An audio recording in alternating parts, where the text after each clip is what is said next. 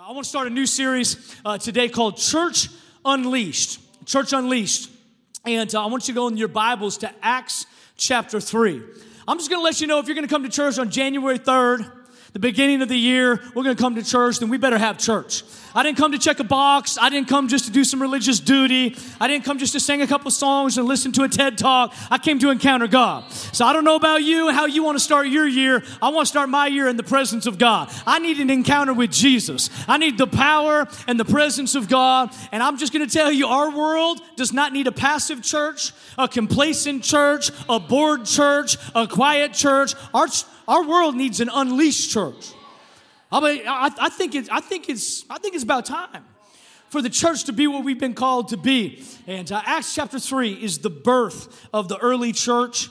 It says one day, and um, I'm going to try to preach my whole message today, but I've just, I've been stirred up. And uh, we're starting to fast tomorrow. I got vision for this year. I just think God's going to do such incredible things.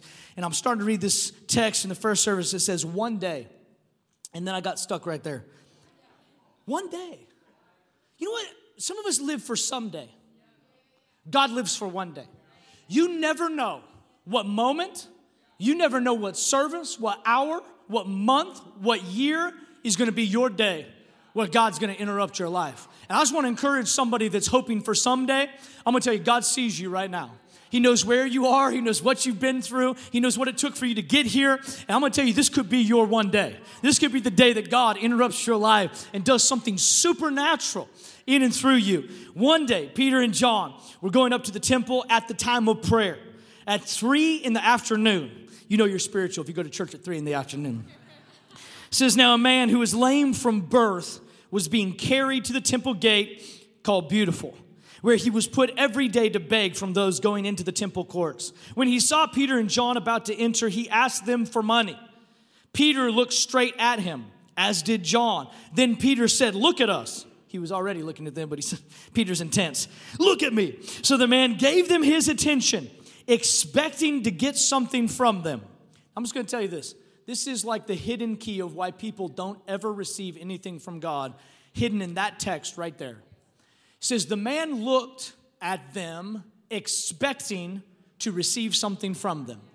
You will never receive something from someone that you don't expect to receive. Let me just say it in spiritual terms you will not receive something from God that you're not expecting to receive. God moves, the currency of heaven is faith. He, he moves through expectation. If I never expect him to move, it might be that, in my opinion, God doesn't move. But when I look for him, when I'm, when I'm aware of him, I look for him, he, I'll find him.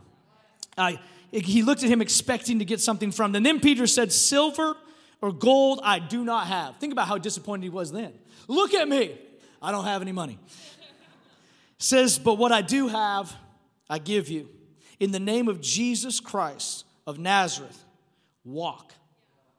Taking him by the right hand, he helped him up, and instantly, I'm believing 2021 is a year of instantlies. I like instantlies. Man, y'all can pray for years. I'm, I'm, I'm, in, I'm in it for some instantlies. I want some suddenlies.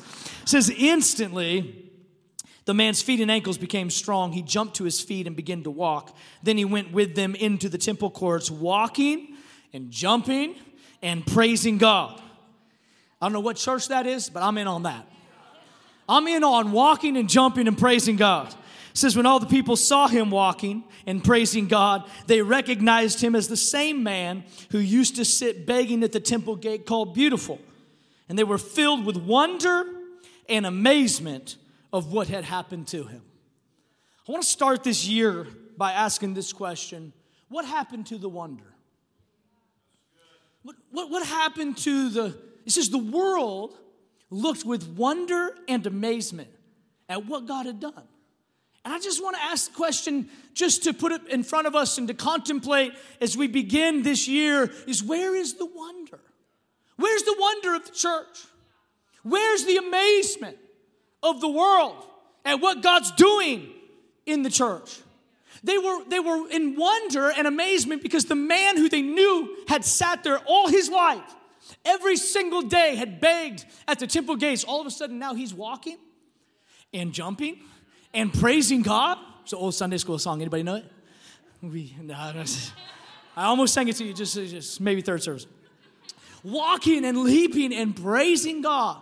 I'm just gonna tell you, wherever he goes to church, that is the church that I want to attend.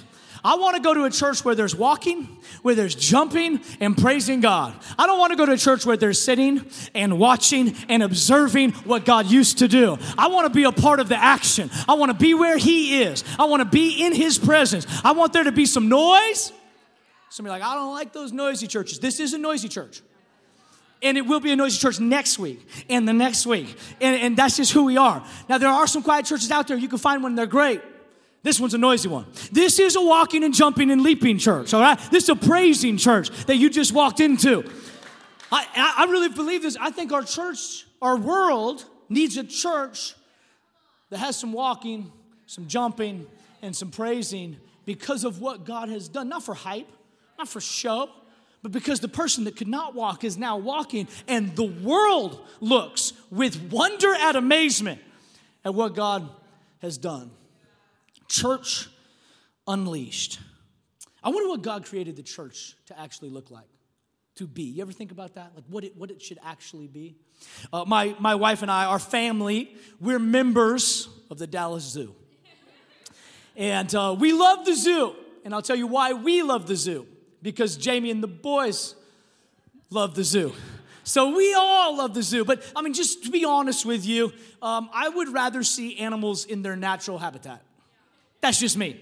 I, I, like, I like the lions, and I usually go to the cage where the lions are supposed to be, and through the, the whatever is on the screen or the windows from the three year olds that have been there right before me, I'm peering through the smudges to look at fields or hills that should have lions on them, but they're not. And someone's like, Well, just yesterday he came out. I'm like, Well, where is he? We pay like $95 to get in here and see the animal that you have in the cage. He's, he's taking a nap. Like, did you sleep all day? Like, when do, when do we get to see him? Then a little kid runs by, you know, and they're like, I think I see him. You see like a paw sticking out from the other side. And it's like, oh, the zoo. I'm, I just, I don't know. It just doesn't do it for me. It's, it's, it's crazy because the zoo, the, the, the phenomena of the zoo is that animals that you would be scared of in the wild, you enjoy watching in the safety of the zoo. So we, we take an animal that is in the wild, and uh, I'm, I'm, not, I'm not in for any animal rights or activists. Okay, this is a, there's an analogy in this. Okay, so if you love the zoo, that's great. I'm good with that. But we take these animals that are in the wild and we bring them into places where people can observe them safely and the animal that's supposed to run unleashed becomes the observation tool of entertainment. And I'm just wondering if the church that was supposed to run unleashed has become too safe and domesticated that now we just put up viewing glass to see if the tiger will do anything funny today or fancy today, if the word will minister to, to me today, and we watch something that should be so raw so real, so unleashed, so passionate, so, you know, you can see a lion at the zoo and you laugh. You see a lion in the wild? We, we were at the Dallas Zoo and this monkey came running from this, I don't know if it was a monkey or a baboon or whatever, but it had like, it was like blue on the face, all this, and, and, and it's like no hair back there. And came running and picked up a rock. This is no joke, picked up a rock and threw it against the glass. I'm like, okay, guys, you got the dosage wrong. You need to fix this. This is bad. And my boys are laughing and clapping. I'm like, man, can he can he get out of here? In the zoo, it's funny. In the wild, that's scary. I'm just worried that the church has become too domesticated. No, nobody's nobody's worried about the church anymore. It's just entertainment. That's your truth. That's what you do. If you need that, that's fine. The church of Jesus Christ? This? The thing that Jesus is building, the thing that is advancing, the vehicle in which God uses to advance his gospel, we become domesticated. You know what domesticated mean? It means it means to become ordinary. The thing that once caused wonder and amazement has now just become ordinary. Oh, yeah, we're going to church. People come to church, people sleep through church, people sleep in church, people. People check the box, people are not involved, people not engaged. People rail against church, love church. People call it a cult. People still join anyways. People leave the cult. People, it's, it's like, what is the church? What is the church of Jesus Christ? The church, it's his body. It's you. It's me. The church isn't a brand. The church isn't a building.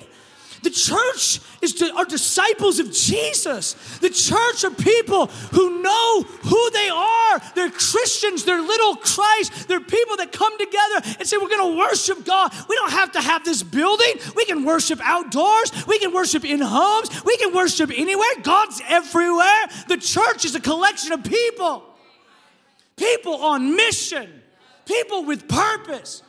And our world, more than ever before, needs a church that's unleashed. It's unleashed. I like coming to church and not knowing what's going to happen. I told myself today that I was going to preach and I was going to break some of the rules that we have. Because we have all these rules and all these campuses and, and, all of these counters and countdowns and timers and everything has to be smooth with the cameras and worldwide and this and then I'm like, I'm just gonna, I'm gonna break some rules today because church has become too safe. It's become too predictable. It's become too boring. It's become ordinary. And where the power of God is, that is where wonder and amazement comes in. Where the presence of God is, that's what wakes us up. Where the power of God is, that's what stirs us. Anybody can get together and have a TED talk about morality. Where the presence of God is, there's life. Peter and John, they're walking and they are, this is what the, the, scripture said in verse 1. It says that they were going to the temple at the time of prayer. At three, it was their rhythm to pray. It was part of their pattern. It was part of what they did. They were in a rhythm of prayer. They were in a new city, but they came to the house of God and they were in a pattern of prayer, a rhythm. Of, rhythms create results. Some of you are looking for New Year's resolutions. It might be important to note that a New Year's resolution does nothing for you without a New Year's rhythm. It's the rhythm that produces results that will help you achieve your resolution. If you're trying to get in shape in 2021, you're gonna need a rhythm. A resolution does nothing for you without a rhythm. If you're gonna seek God in 2021 and you're gonna grow spiritually, you are going to need a rhythm. The rhythm is gonna help you achieve your resolution. If you're gonna try to save money and make moves financially, you need a rhythm. So I'm like, ah, 2021 is my year, financial breakthrough, and you're buying lottery tickets. It's fine, whatever you do. I'm just going to tell you, it's the rhythm that produces results. It's, it's, it's, Peter and John, they went up to the temple at the time of prayer because they were in a rhythm of praying. If you as a believer would get in a rhythm, God would start bringing miracles right to your door. Because verse 2 says that they happened upon this poor beggar who had begged there every single day. This was his life. Can you imagine this? You wake up, your friends carry you to the gate where you beg all day, hoping to get enough money so you can buy some food, so you can go home and sleep, so you can wake up and your friends can carry you back. That does not sound like a good life to me. I'm gonna tell you, if you know me at all, I can't do the same thing for very long. I mean, by the third service, I, I, I can't even, I gotta change my message. I mean, it's just, I'm tired of hearing myself talk. It's just, we, we gotta, we got, I like, I like life to be spontaneous. I, I, I like it to be different. I don't like the rut. And this man, every single day, did the same thing get up, go beg, go home, go to bed. Get up, go beg, go home. Every day, expecting the same thing, receiving the same thing, and living the same life. The definition of insanity is doing the same thing over and over again, expecting different results.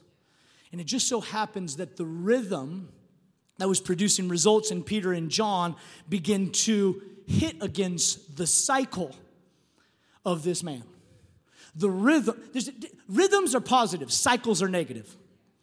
Some of you, you, you, came today and you know you just have cycles, cycles in your life. It just always happens. You say that about yourself. I just always do this. I always respond this way. It's a, it's a, it's a cycle. This man was in a, in a cycle, a cycle that needed to be broken, a cycle that he needed to be broken out of, but he was unable to break out of it on his own. He was lame, crippled in his legs since birth. He had never walked. So he had friends that thought they were helping him by carrying him to the same spot so he could do the same thing. But I'm going to tell you this is sometimes friends that think they're helping you are, are actually hurting you.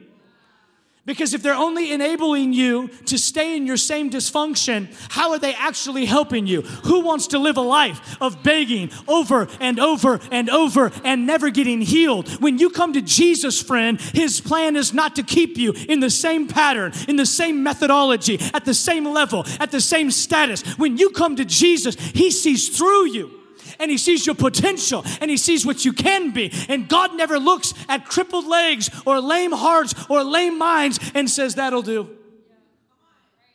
Your dysfunction is an invitation for the power of a living God that loves you and believes in you, that sees you, that knows your path and knows your journey. And Peter and John in their rhythm happen upon the man in his cycle of poverty a cycle of poverty. rhythms produce results, and cycles produce prisoners. Cycles. You ever been a prisoner to a cycle? Many people have settled for a silver and gold mentality of just another handout to get you to another Sunday so that you can get to another Sunday and another Sunday. And I'm going to tell you this God has something more for you. Peter and John walk up to him, and the first thing they do is they admit what they don't have. They say, Hey guys, Silver and gold have I none. The guy was probably disappointed. He's like, man, that's, what, that's all I'm asking for. Yeah, sorry, bro, don't have it. Can you imagine going through a drive through Chick fil A, which you should never talk about Chick fil A on Sundays because it's clo- closed on Sundays. Da, da, da, da, da. Um, go to Chick fil A and you, can, I, can I get a Big Mac? I mean, we don't have a Big Mac. You don't, you don't, that's the only thing I came for was a big, you, came, you went to the wrong place. This guy's asking for silver and gold. We do not have silver and gold. You know what? If, if you're going to be used by God, you got to recognize what you don't have. It's okay to not know. You're not disqualified because you don't have all the answers or you don't have all the theological rebuttals or you can't win uh, arguments about eschatology and homiletics. And it's okay. It's okay. Just admit what you don't know. It's okay to not, because what they give him is they say, I don't have silver and gold. And then they say this, but what I do have, you do have something. He says, But what I do have, I give you. In the name of Jesus Christ of Nazareth, walk. Now, I think this is awesome because he says, Jesus Christ of Nazareth. Well, Jesus was born in Bethlehem. We know that from Christmas. We know Jesus was born in Bethlehem, but he grew up in Nazareth. It was also said, What good can come from Nazareth?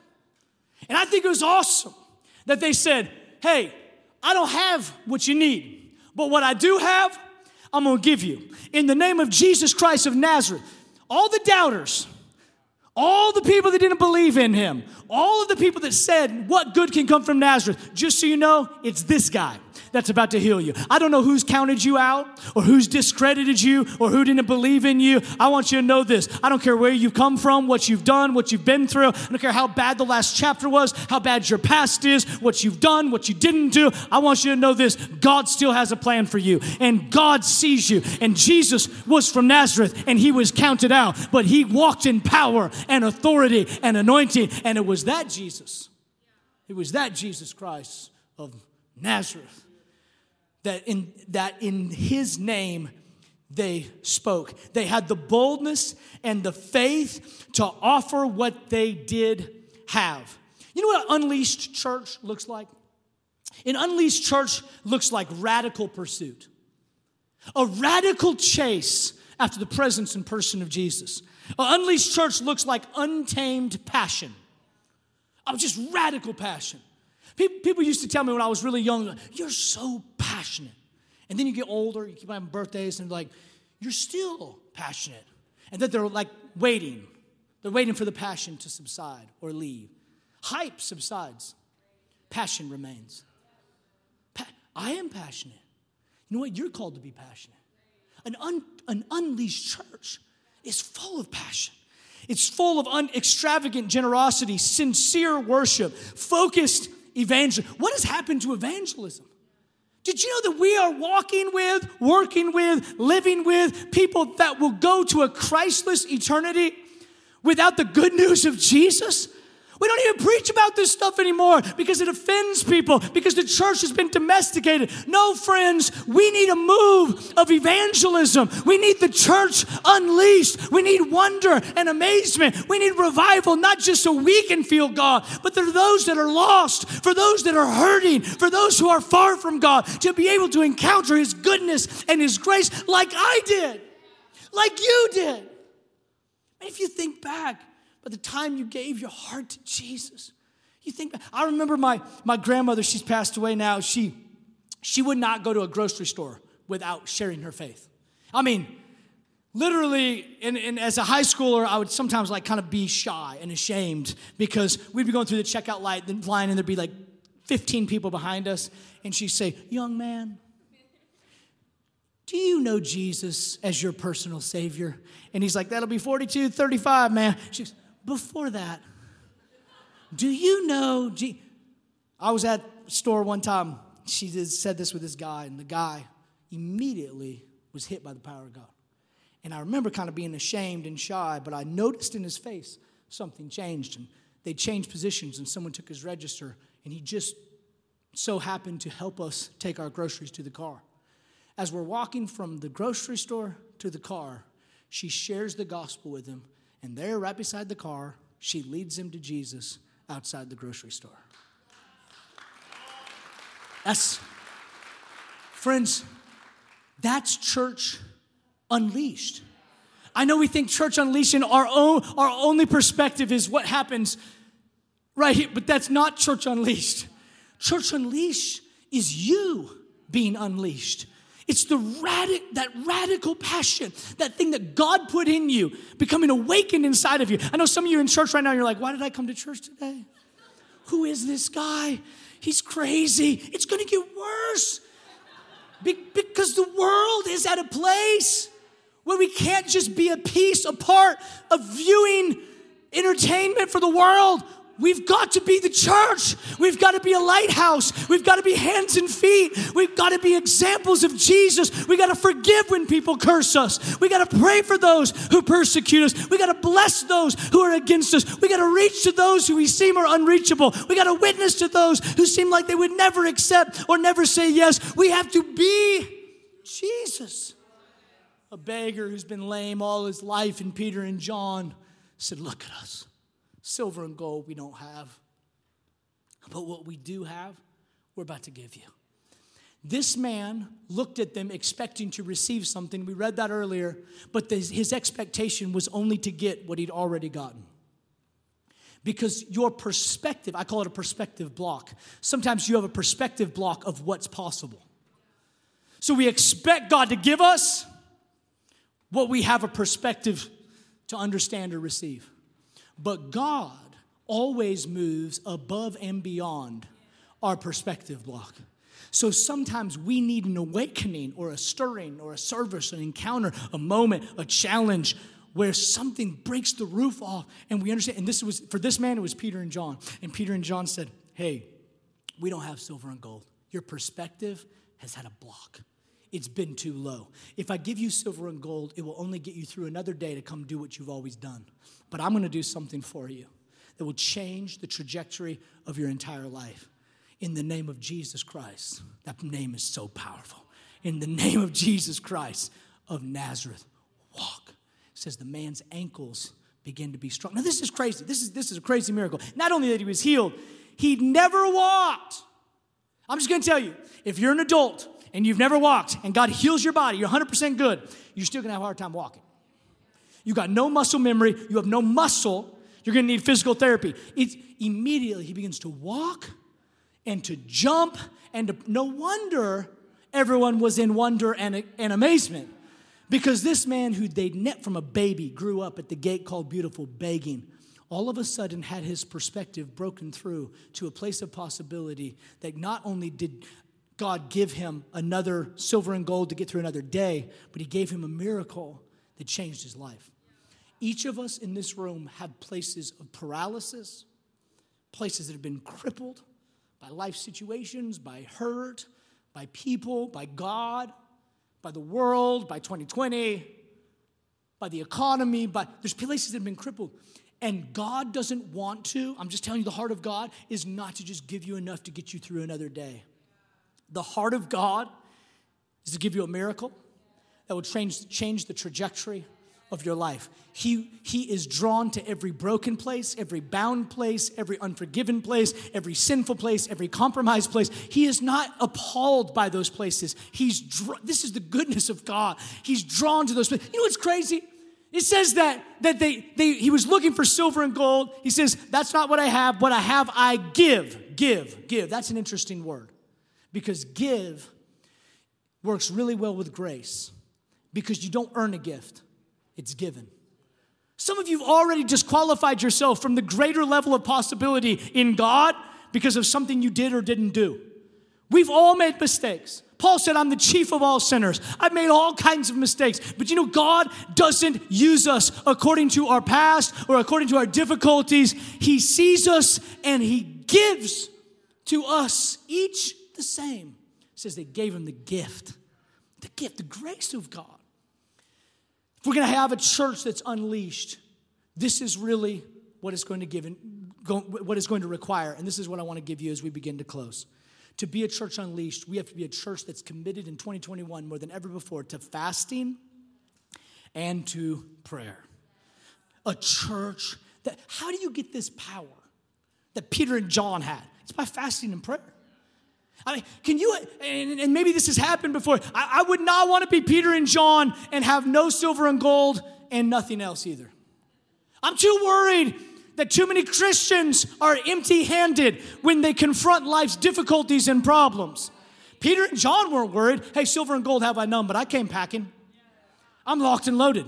Oh, I've been ready. I've been in the rhythm of prayer. I've been fasting. I've been seeking God. Jesus even said this type only happens or comes about by fasting and prayer. Peter and John were full of the Holy Ghost and power. They were ready, locked and loaded. You got a problem? I got an answer. I don't have it in myself, but I know somebody that does. In the name of Jesus Christ. Of how does that happen? It's the rhythm and this is what we're going to need, not just for the next 14 days, but all of 2021 a commitment to prayer and to fasting. Fasting is separating yourself from distractions in place of increased dedication to prayer. So, what is it? It is a saying no to something. Some people fast social media. Some people, the, the original intent of the word was something to do with food. So, you would choose some type of food or all food to say, I'm going to abstain from and, and so that I can have greater focus and dedic- dedication, consecration to God. Some of your faces just went wide eyed. Like, wait, give up food? Man, we just came out of Christmas and New Year's. We need it, all right? I was like, I feel like giving up food for a couple days. Then it's gonna come. But fasting is giving up something so that I can focus on God. Matthew chapter 6, verse 16, the message translation is a paraphrase. It says, When you practice some appetite denying discipline, that's fasting, to better concentrate on God. Don't make a production out of it. It might turn you into a small time celebrity, but it won't make you a saint. If you go into training inwardly, act normal outwardly. Shampoo and comb your hair, brush your teeth, wash your face. This is also altar training ministry right here. It's practicals right now. This is also if you're single, this is really important. Okay? It's like don't don't let this be the reason. Brush your teeth, wash your face. God doesn't require attention getting devices. He, uh, he won't overlook what you are doing, He'll reward you well. Now, this is interesting. God will reward you. Well, I'm not doing it for a reward. We don't fast for a reward, we don't pray for a reward, but there is a reward that comes with fasting and praying. I'm just gonna let you know my boys, they don't get a reward for obedience. That's just kind of like the rule of our house. It's like you gotta obey your mom and dad. But I also, I also reward their obedience. They don't obey for a reward, but there is a reward that comes with obedience because I'm pleased with them. I'm gonna tell you this fasting is not to move God. Some religious mindsets say, I'm gonna fast, so God, look at what I'm doing, look at how much I'm suffering, and God's gonna give you a breakthrough. Fasting's not for God, fasting's for us. Fasting is for us to increase our awareness and our focus on God. Hebrews chapter 11, verse 6 says, And without faith, it is impossible to please God because anyone who comes to him must believe that he exists and that he rewards those who earnestly seek him. There is a reward that comes from fasting and prayer, from earnestly seeking God. Well, I'm not doing it for the reward, Pastor. Uh, you don't have to. There is a reward that comes because God loves you and He's pleased with you. So break out of your religious mindset of whatever thing you grew up in and understand that God is pleased with you. He's happy with you and He wants to reward you because He wants relationship with you. And when you spend time in fasting and prayer, it restores relationship and there's reward that comes with it. Jentezen Franklin says, I'm more convinced than ever that fasting is a gateway through which God increases his supernatural. When I fast, last year I, I did a pretty intense fast, and, and uh, so I did no, no food for quite a, quite a bit of time. And uh, I, I was hungry all the time, obviously. And um, I, I, times I wonder, like, am I going to be able to do this? Am I going to be able to make it? And it was so amazing because every time I had a hunger pain, I would remind myself, God, I'm more hungry for you than I am for this. That awareness did something in me. It didn't cure my hunger, but it did increase my appetite for the Lord. This is what fasting is. It is replacing something that takes up all of this time. All the voices that are so loud in your life, get those out so you can hear the voice of God. Fasting and prayer is about consecration. We're giving God, we talked about our offering, giving God the best and our first. This is how you do it with your time in your life. I'm giving God at the beginning of the year, I'm gonna give you my best. What does fasting do? A fast weakens the grip of your flesh. Your flesh is yourself, your selfish interest, the things that you want, which is completely countercultural. If you're, if you're like under 25 in here, you're like, wait, I don't think we're supposed to deny ourselves that, that's a lie. People don't know how where happiness comes from, and all the people that are telling you that are on medication, depressed, and hate their lives. Okay? Nothing against all those things. I'm just telling you, you should never take advice from a depressed person about how to get joy.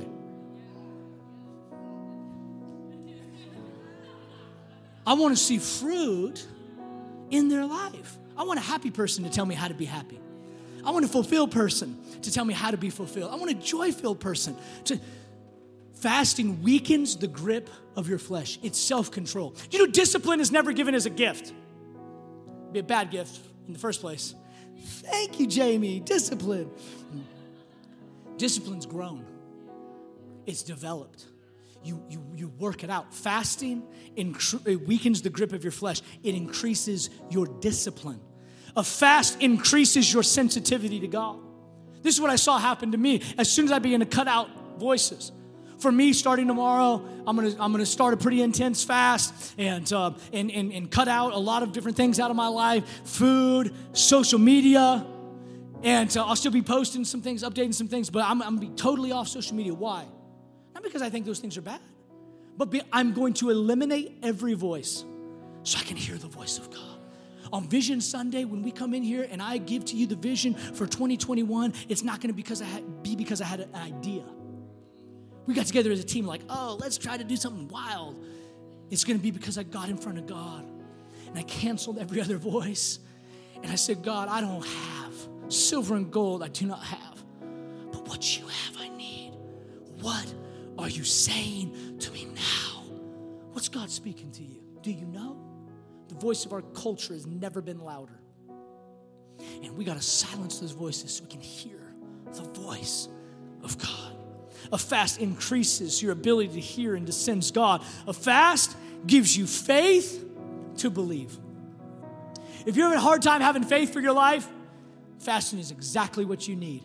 And I don't know if it's fasting that actually supernaturally just injects faith into your life, but I think fasting eliminates the voices of doubt which allow you to begin to meditate on the goodness of God and His faithfulness. You know, it's amazing how good your life is when you take out all of the crazy voices. It's amazing how good your life is when you turn off the news. Like, wow, we love each other. This is awesome.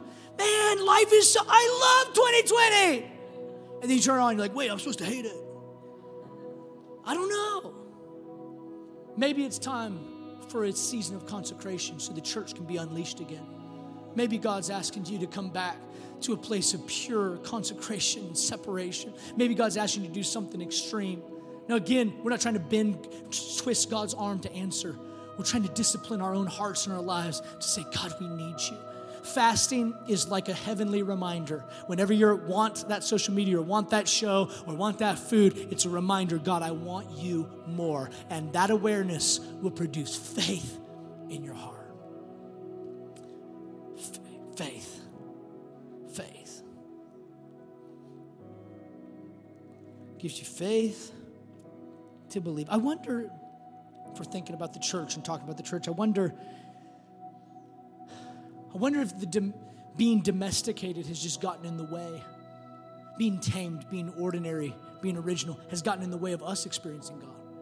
Do you know how corporate revival happens? Personal revival. Zoo mentality is you come and I burn. Revival mentality is we come and we burn. Zoo mentality, we come, I preach. Church mentality, we come, we preach. Zoo mentality, we come, we watch the band play, put our faces against the glass and scream, we love that song. Church mentality is we come and we worship together. I don't need to know a song to worship. Worship is an attitude of the heart. I don't need the lights to be a certain way or the room to be a certain way to worship. I can worship outside. I can worship inside. I can worship with slow songs, fast songs, secular songs, spiritual songs. I can worship is the added. That's the church. We need a church that's unleashed. We need a church that meets the demands of the world. We need a church that the world looks at with wonder and amazement again. And that's going to happen when the world sees us. It sees that something's different. They were crippled, but now they're walking. They were bitter, but now they're not. They were filled with unforgiveness, but now they're full of love. That transformation, friends, is the thing that makes the world stand back and say, maybe there is something to this. But when the church looks so much like the world that you can't tell the difference besides our religious association, then the church has become domesticated and tame. There should be some element of, uh, of passion and of power. There should be some element of life and the supernatural. There should be some element of life change and testimony. There should be something about the church that makes the world say, that's, that's different. Acts chapter 4, verse 20 says, As for us, we cannot help speaking about what we have seen and what we have heard. You know the problem is?